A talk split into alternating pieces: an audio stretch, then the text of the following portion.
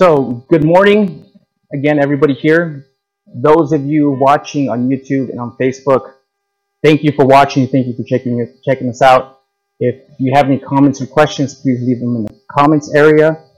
Um, and we also invite you to check out our website, fvceop.org, and there you will find all the information you need to know about our church.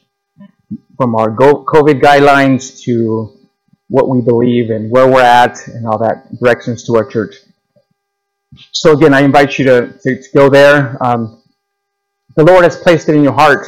We do have a PayPal link there. And also, I think there's also a link on our social media pages. So um, the Lord's put it in your heart to, to, to give, to help out. That you know, your help goes a long way here. Make sure ensure that our doors stay open, that our bills are paid, and that you know we continue to bless others as well.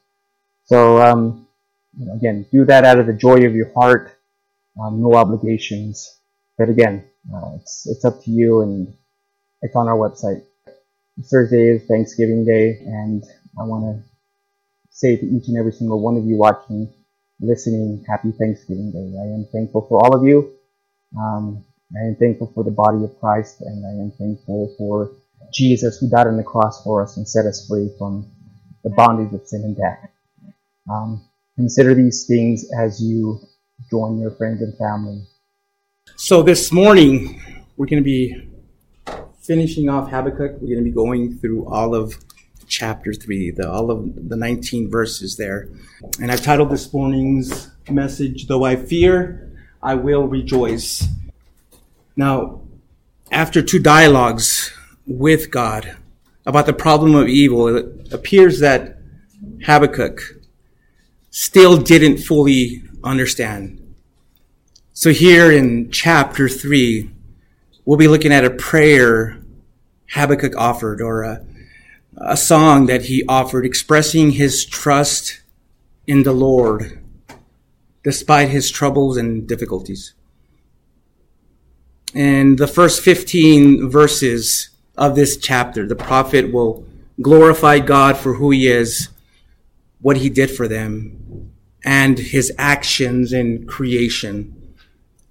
Thereafter, Habakkuk will, resp- will respond to his experience of the presence of Yahweh by providing one of the most moving statements of faith and trust found in scripture. This chapter, this final chapter of Habakkuk will demonstrate for us the necessary process of struggling with our previously held conceptions of God as well as growing into God's revelation of his way in the world. So before we begin, let's ask the Lord to speak to us this morning. Lord God, thank you for this morning and thank you for being our God, being the God of this universe. We know that you um, have a reason and purpose for everything that you do, for everything that happens, Lord. And so I thank you for, for this time that uh, you've given us to be all together to hear your word, Lord. So now, as we read it, as we hear it, as we go through it, I pray that you will have a word for each and every person that's here. For those that are listening, Lord, open their hearts and minds to receive it. Lord, remove all distractions and may we focus completely on you now. Fill us with your spirit, your love, and your grace right now. Pray this in Jesus' name. Amen. All right, Habakkuk chapter 3.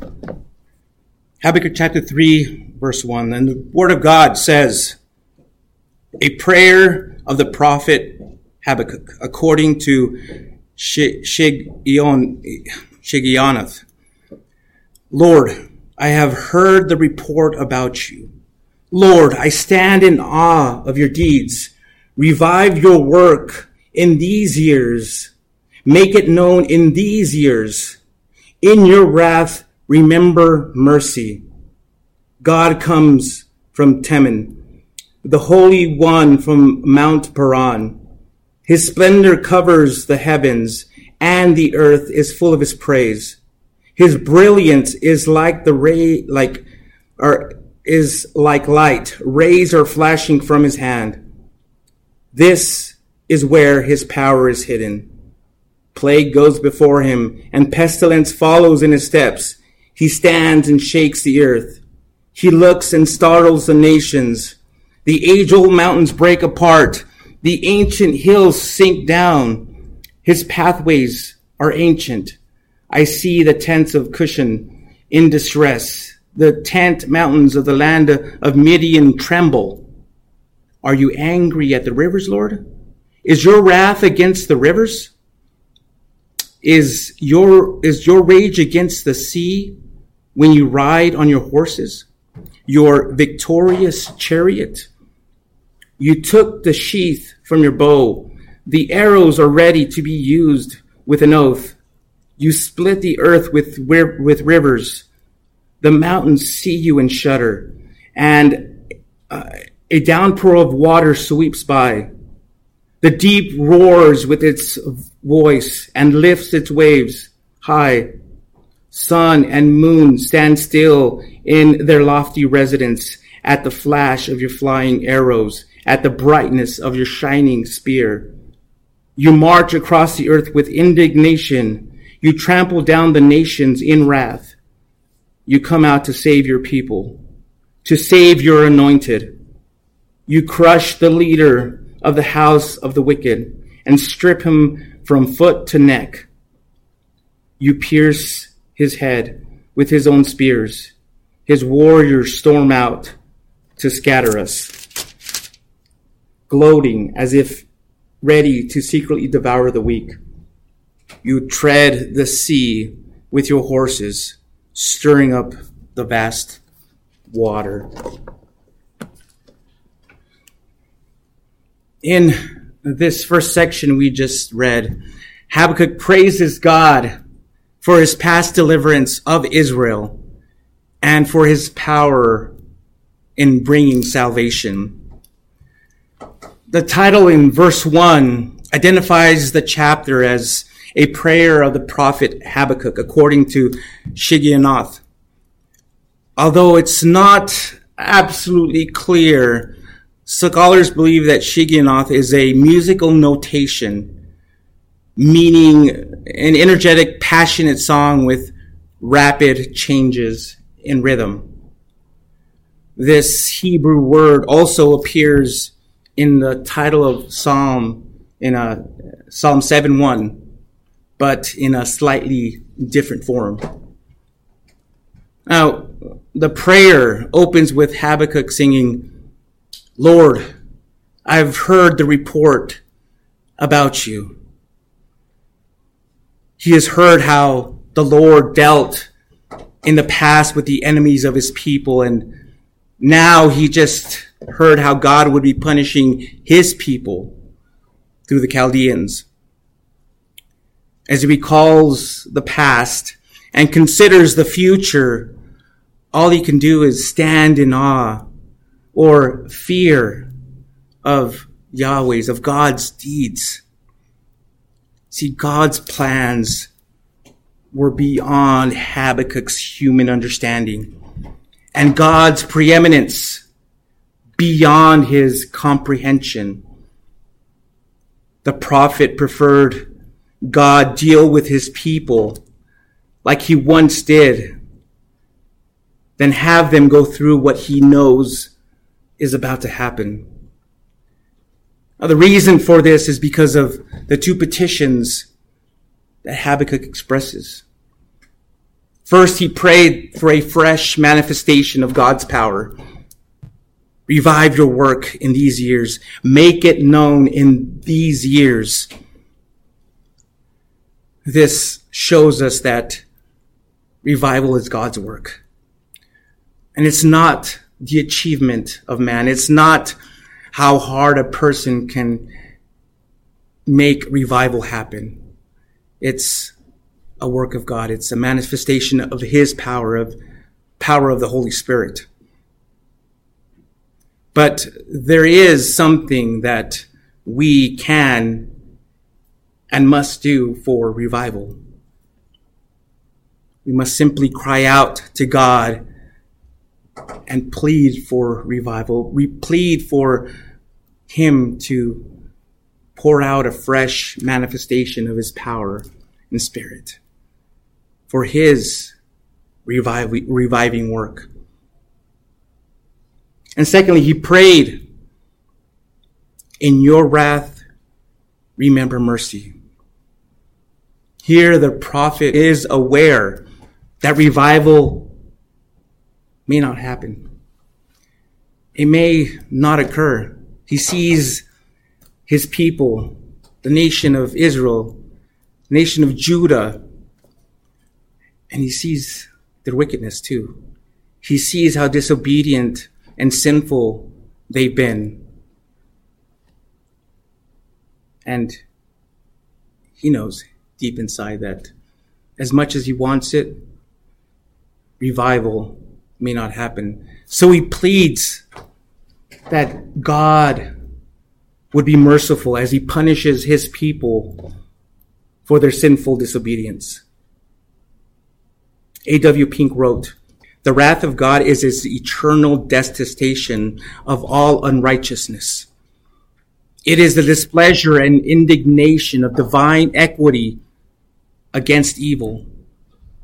It is the holiness of God stirred into activity against sin. Unquote. So after expressing his two petitions, Habakkuk's prayer shifts into a hymn of praise.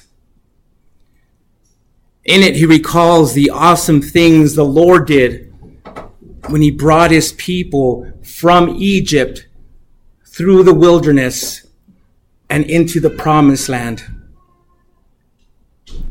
Also, in three occasions, Habakkuk uses the word Selah. I did, as I was reading, I was reading through and I forgot to mention the words, but you'll notice on, on uh, your Bibles that the, some of the, after some of the uh, verses, you'll find the word Selah in there. But um, he expresses that. Uh, and it's a Hebrew word uh, meaning to exalt or to lift up. And he uses it in a way to express the glory, power, and majesty of God.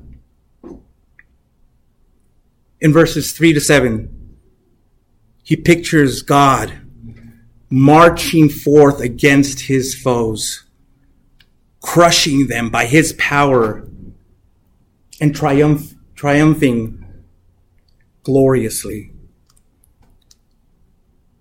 He makes frequent allusions to the Lord's past punishment of Israel's enemies, the judgment of Egypt at the time of the Exodus. He also sings of the countries that opposed Israel on their way to the promised land and the nations that had to be driven out of Canaan by Joshua. In vivid detail, these verses also describe the powerful presence of God in his creation as a warrior against the wicked, as the creator warrior. His bright splendor covers the heavens, and his brilliance is like lightning rays flashing from his hand.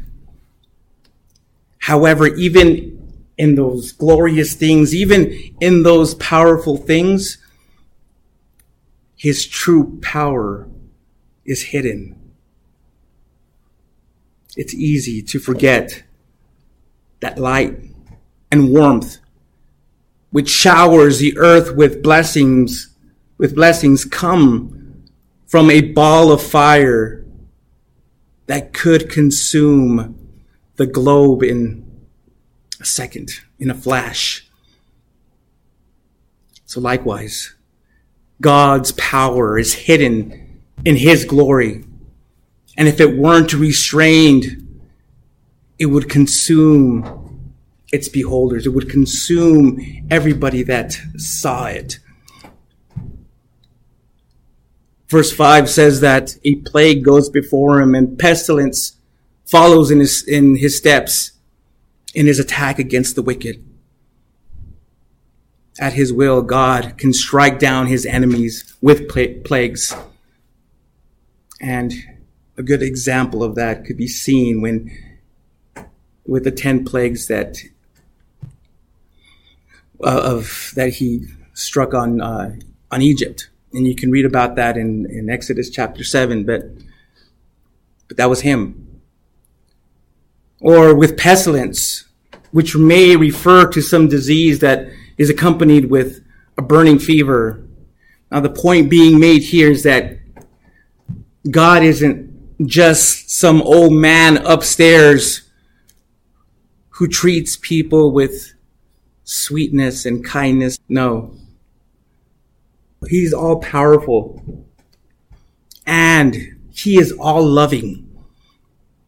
He, his grace, and glory are coupled with might and majesty. Now, verse 6 goes on to say that when he stands, he shakes the earth. A mere glance, he startles the nations. And even the framework of, nation, of, of nature is shattered. The age old mountains break apart and the ancient hills sink down. God's everlasting pathways will continue to remain. This then can be seen as a stark warning to those who show more honor to the creation than to, than to the creator. See, you can be the most ardent environmentalist but the earth and everything in it is God's. As Psalm 66 4 says, all of creation bows down to him. In verse 8, Habakkuk sings three rhetorical questions. Uh, was Yahweh's anger, wrath, and fury against the rivers streams, and sea? Of course not. They were in an uproar on behalf of the creator warrior who fought for his people. They were his arsenal against the people who opposed his rule. These three rhetorical questions are perhaps the most subtle expression of the song's theme longing for a more dramatic and obvious display of God's power. Habakkuk and all Israel knew that Yahweh could fight. He can fight for them through creation. The Jordan River standing still in Joshua chapter 3 verse 16. The Wadi flooding for Deborah in Judges chapter 4 verse 7. And the parting of the Red Sea in Exodus, those weren't just natural events of creation. Yet God used these unnatural events to fight for Israel because he was present. He was there and they were his creation. So by asking God these questions, the prophet was remembering and he was longing for this kind of intervention again. Then in verse 9, again, he presents God as a warrior who took a sheath from his bow. The arrows are ready. This again pictures the various battles that Israel fought on their way to the promised land in Canaan battles the Lord won for them as they trusted in him and obeyed his commands. In verses 10 through 15, various aspects of nature are personified in their reaction to the power of the Lord. This section begins with Habakkuk singing how the mountains see him and shudder. A downpour of water sweeps by, causing floods the deep in verse 10, a synonym for the seas and oceans, roars with its voice and lifts its waves high. In other words, the crashing waves in the midst of a storm are lifted high in response to Yahweh's command. Next, the prophet recalled the episode in Gibeon in Joshua chapter 10 verses 12 and 13 when by a miracle of God, the sun and moon stood still in their lofty places. In other words, the sky, the heavens. There also in verse 11, military images illustrated God's power. The flash of your flying arrows, the brightness of your shining spear. God then appears in verse 12 as a warrior marching across the earth with indignation and anger, expressing his wrath against pagan nations, the pagan nations who assaulted his people. And it's him. It's him alone who executes judgment by trampling down nations in wrath. After this, Habakkuk sings about God's purposes in his actions and displays of power. First, the Lord, first, the Lord goes out to save his people. The goal behind God's destructive wrath would be to save the Jewish people from the Babylonian captivity and oppression. And second, he described he is described as going out to save his anointed. Now, this was a term used in the Old Testament not for the nation of Israel, but for specific individuals. So here, Habakkuk was probably referring to the coming Messiah. See, by delivering Israel from Egypt in the past and from eventually the Chaldean captivity in the future, God was ensuring that the line for the Messiah would be maintained.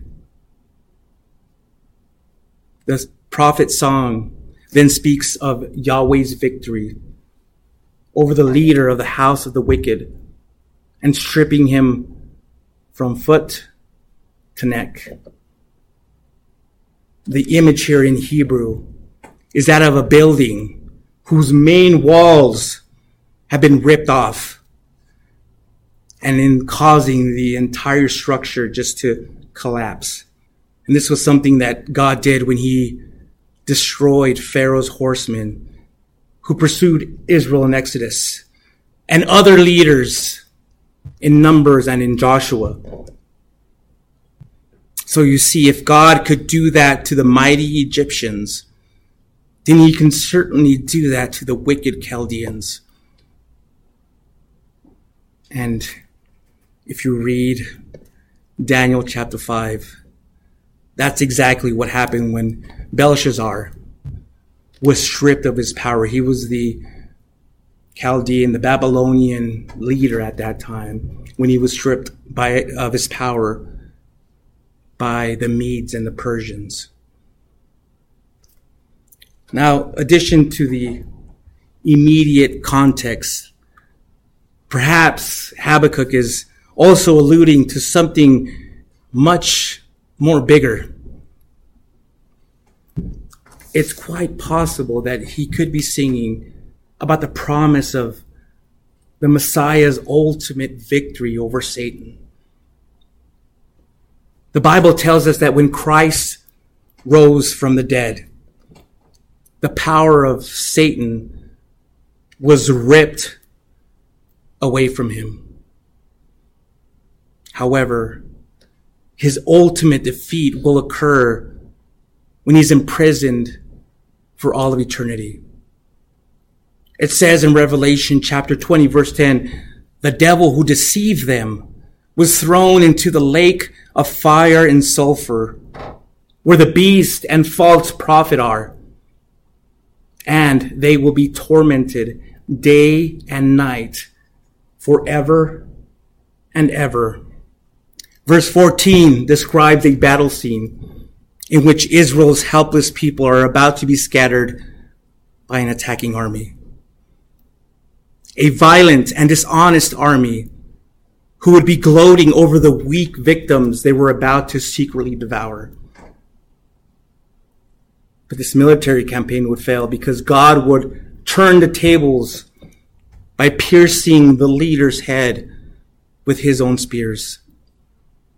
And in the midst of the chaos and turmoil of that battle, the end of verse 14 pictures God treading the sea with his horses, stirring up the vast waters.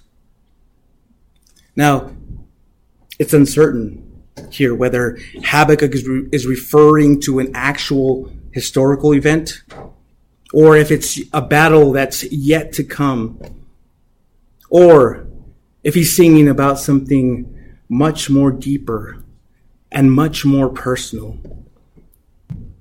You see, Habakkuk had still been struggling with everything that God had told him, with everything that God had said was going to happen. So, in a sense, God had pierced his mind with his own assumptions and belief. And so, maybe, just maybe, verses 14 and 15 is a metaphor describing what God was doing inside the head of the prophet as he contemplated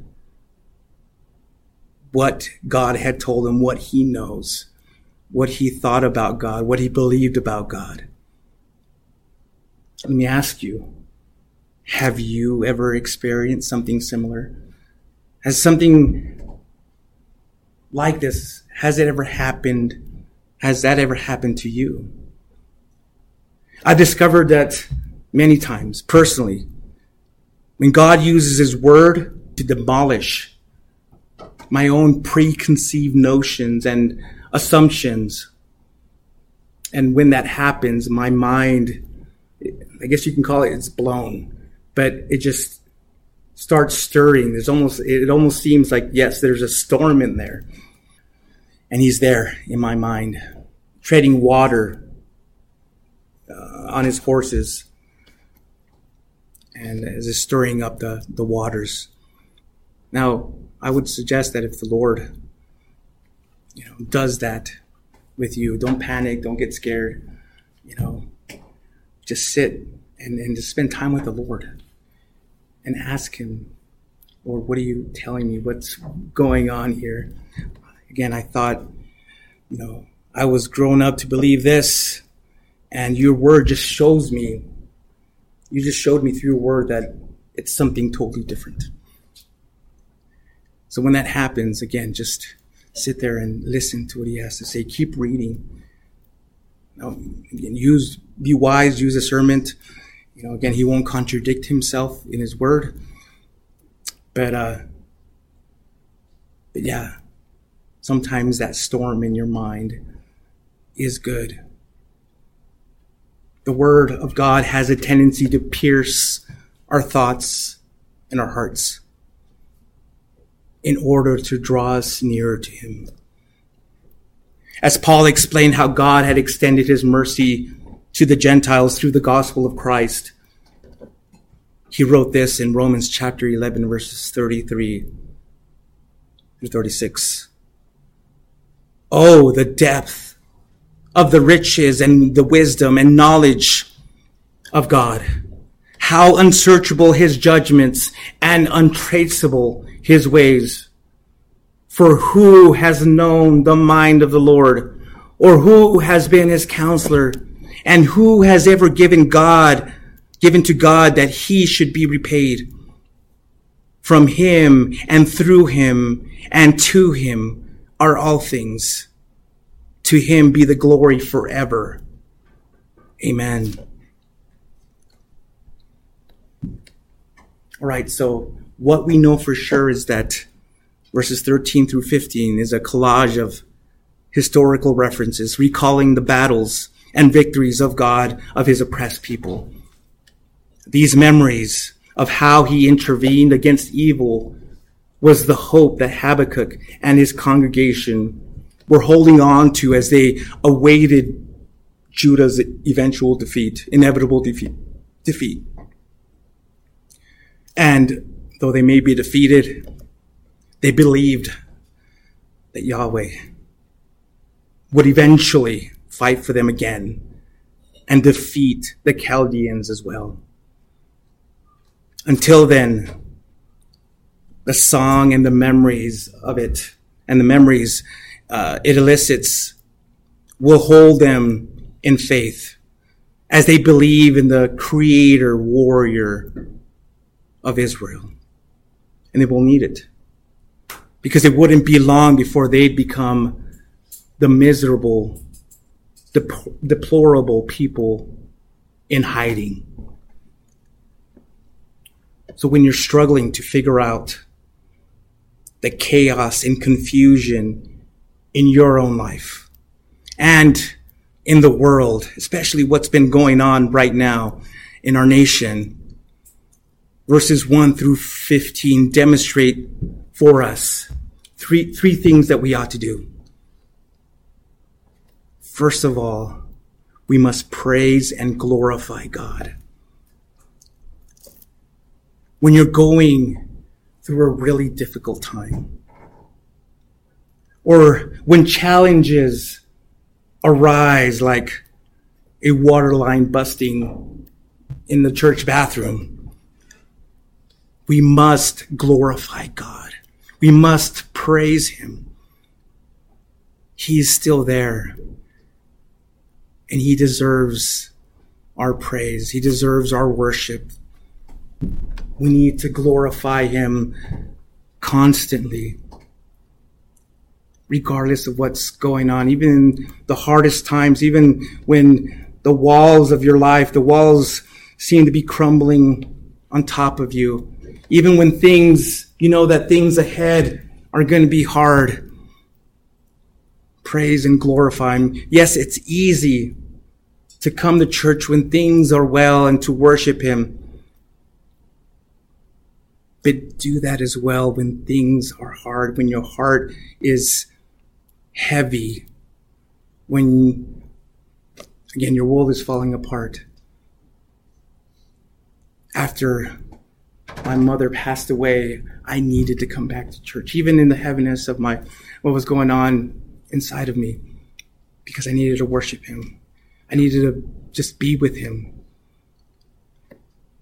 It's therefore important again that regardless of what's going on with you in your life, even when you're depressed and sad and you're like, I want to stay home and I just want to stay under the covers and, and just, you know, I don't want to deal with anyone or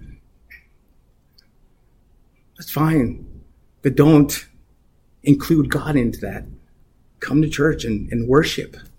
Listen to what he listen to his word, read his word and hear the message that he has and if you want to, just I, I gotta go can go home and, and rest. But don't, you need to praise and worship Him.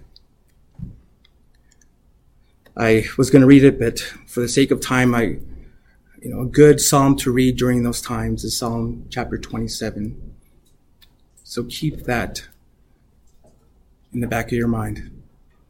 Open up to that psalm there, Psalm 27. And second, we must remember him. We must remember all the battles God has fought and won for us. Now, I personally know of all kinds of battles he's, and, and victories that he's, he's done in my life.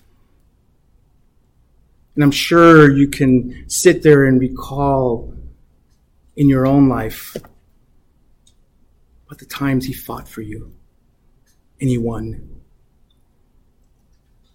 and how he blessed you, how he strengthened you and encouraged you. Don't forget that. Remember that constantly. Remember how you thought you were too weak to fight these battles and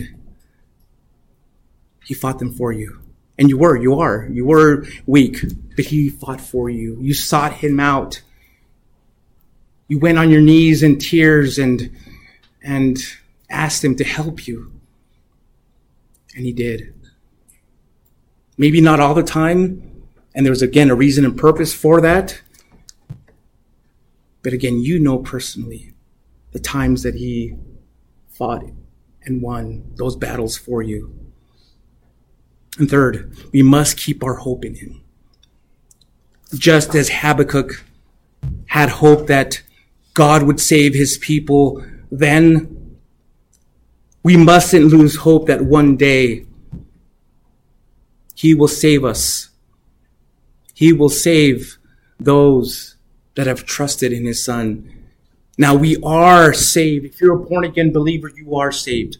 You have been saved from sin and death. Your sins have been washed away.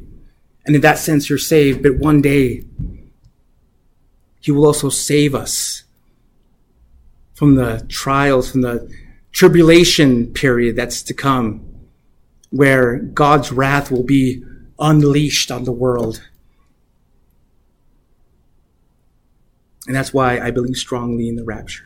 I believe that, you know, from the, what the Bible says, that he will rescue us. He will take, he will take us out and rescue us and save us from all that. And we will be with him. And then when all that's over,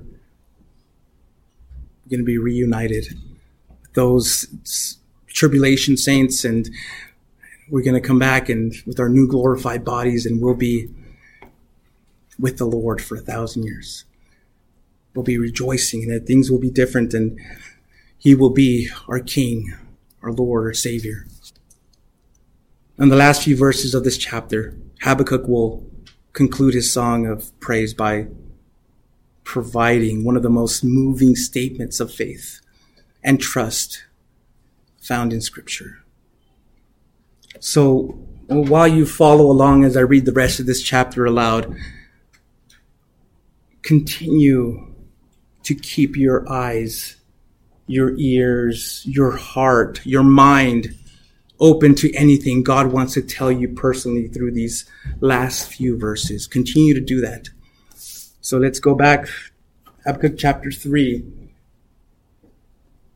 And I'll be picking up in verse 16. I heard and I trembled within. My lips quivered at the sound. Rottenness entered my bones. I trembled where I stood. Now I must quietly wait for the day of distress to come against the people invading us. Though the fig does not bud, and there is no fruit on the vines, though the olive crop fails and the fields produce no food, though the flocks disappear and the from the pen, and there are no herds, there are no herds in the stalls, yet I will celebrate in the Lord. I will rejoice in the God of my salvation. The Lord, my Lord, is my strength. He makes my feet like those of a deer and enables me to walk on mountain, on mountain heights for the choir on stringed instruments. And that is the end of Habakkuk's book. Now, in these verses, Habakkuk finally gets it. He finally gets it. He acknowledges that the wicked Chaldeans will defeat his people and believes the words about Judah's demise to be true. Still, having heard what's about to happen, the thought of it all terrified him within. And he describes it pretty good. His lips quivered, rottenness entered his bones, and he trembled where he stood. He also acknowledges that he can't do anything about it. See, God's purposes, they stand.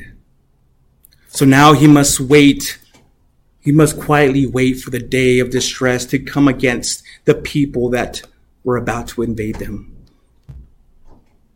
In verse 17, Habakkuk knows that the coming invasion would lead to devastation and starvation. And he outlines the loss of the major sources of food in a brief sketch. The fig would not bud, no, no fruits on the vines, olive, olive crop and grain in the fields would produce no food. even the flocks of sheep and goats, as well as the herds and cattle, would die or they would disappear. But, and again, I love the word but, in a remarkable statement of faith and trust, Habakkuk pledged to celebrate in the Lord and rejoice in the God of my salvation.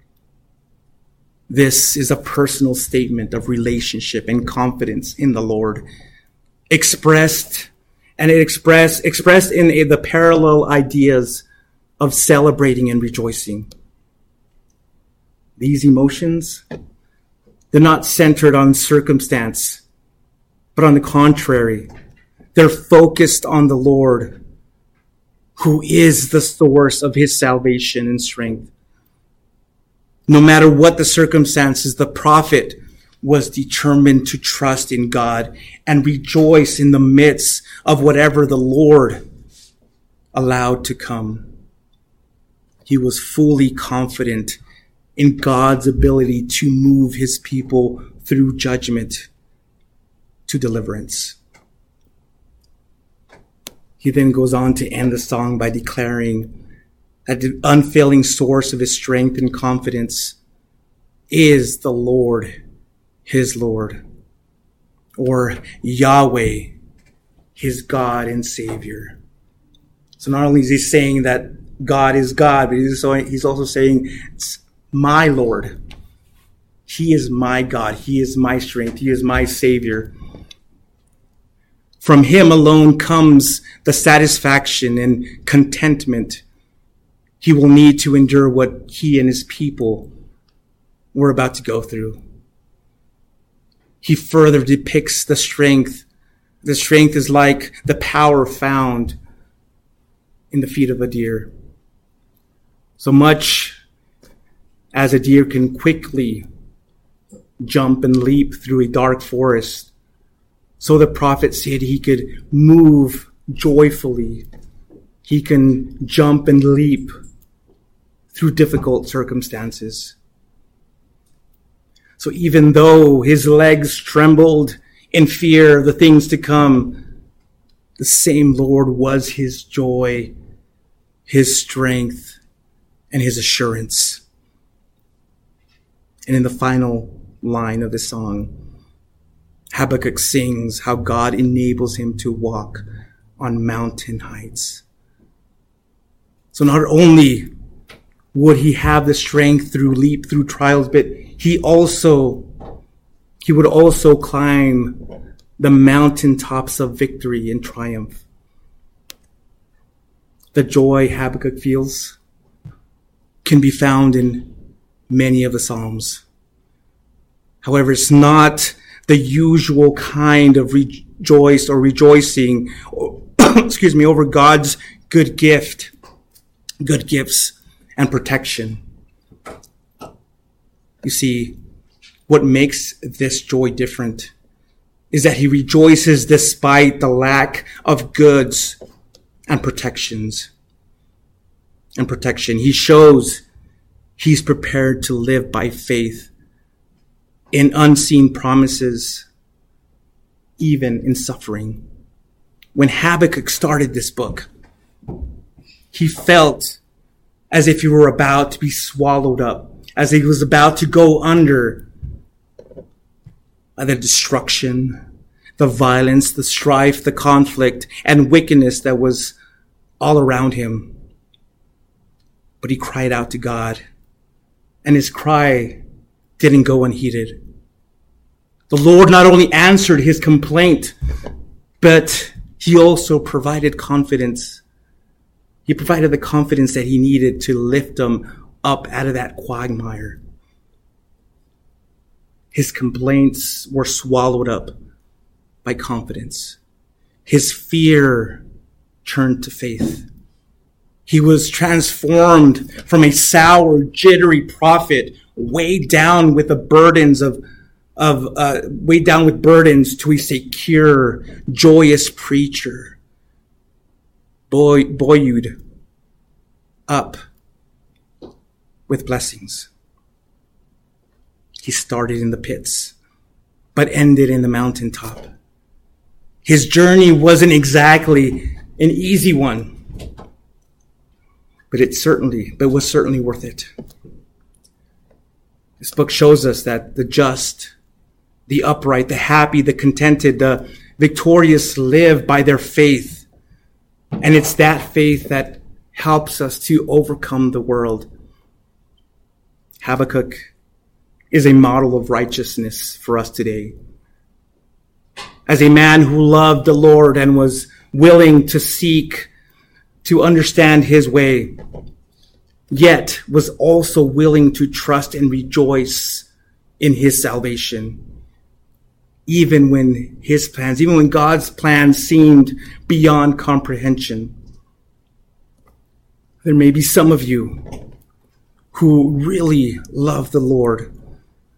And yet you're finding yourself, you find yourself facing incomprehensible difficulties. Well, you need not be overwhelmed by them. Living by faith means remaining loyal to Him despite the circumstances. It's important to never forget that God is the source of your salvation and strength.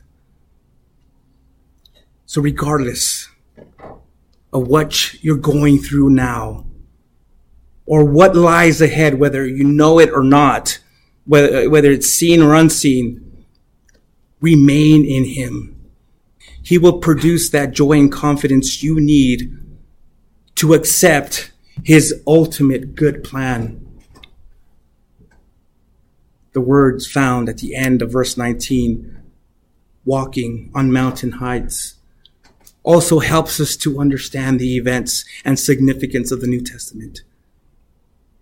Victory victory in purity, in prayer, and over bondage of false gods and values foreshadows the cosmic victory over sin, death, and, and the devil, and, and how that was accomplished in the resurrection.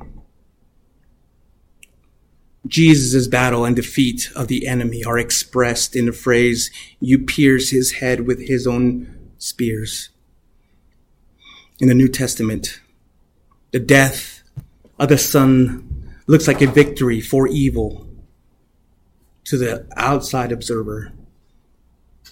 The enemy sought to kill the Son of Righteousness, who defeated death by dying. The descent of the Son of God to the realm of the dead became that spear that unexpectedly defeated the attacker brothers and sisters in Christ, let me tell you this. One day soon, God will vindicate you and all his followers at the return of the Messiah Jesus. When our Lord and Savior comes back, the earth will be filled with his knowledge, with the knowledge of the Lord as the waters cover the sea we can learn much from Habakkuk's extended dialogue with Yahweh.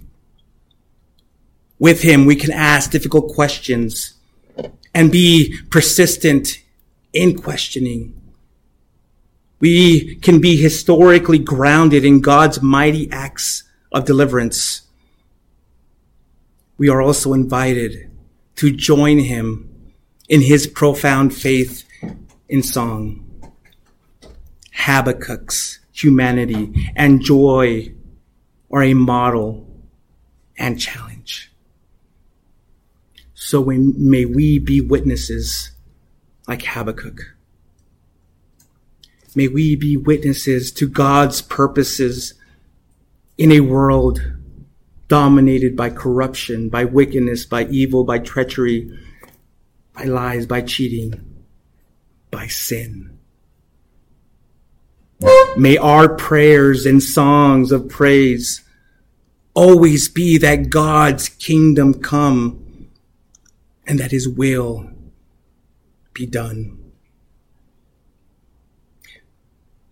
That concludes my message here on the book of Habakkuk and my verse by verse study of, of, of Habakkuk, but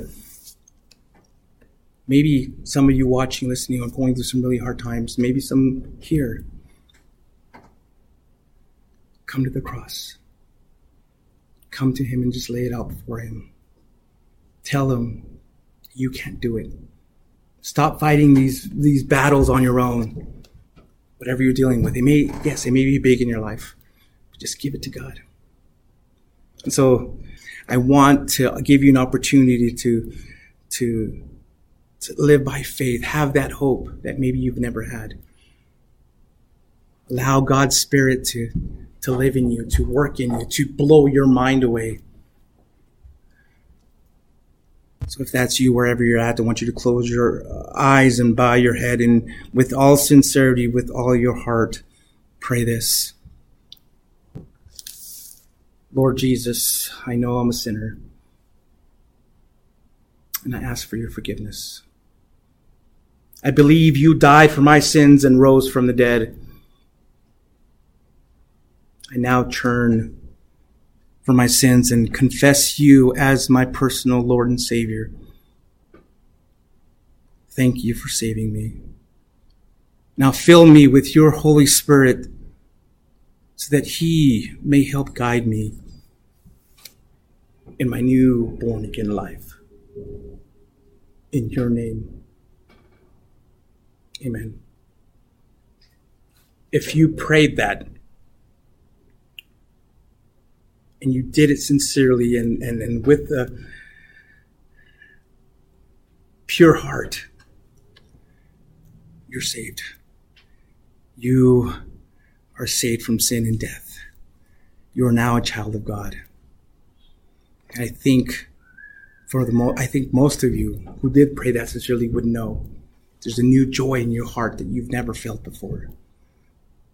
So if that's the case, I want you to reach out to, to me, to us here at Fresh Vision Church. We want to guide you in your next steps. We want in your next next steps. We want to help you. Maybe find a church. Maybe can send you a Bible.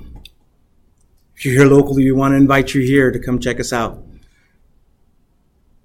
But, you know, don't stop here. Keep going, keep walking. It's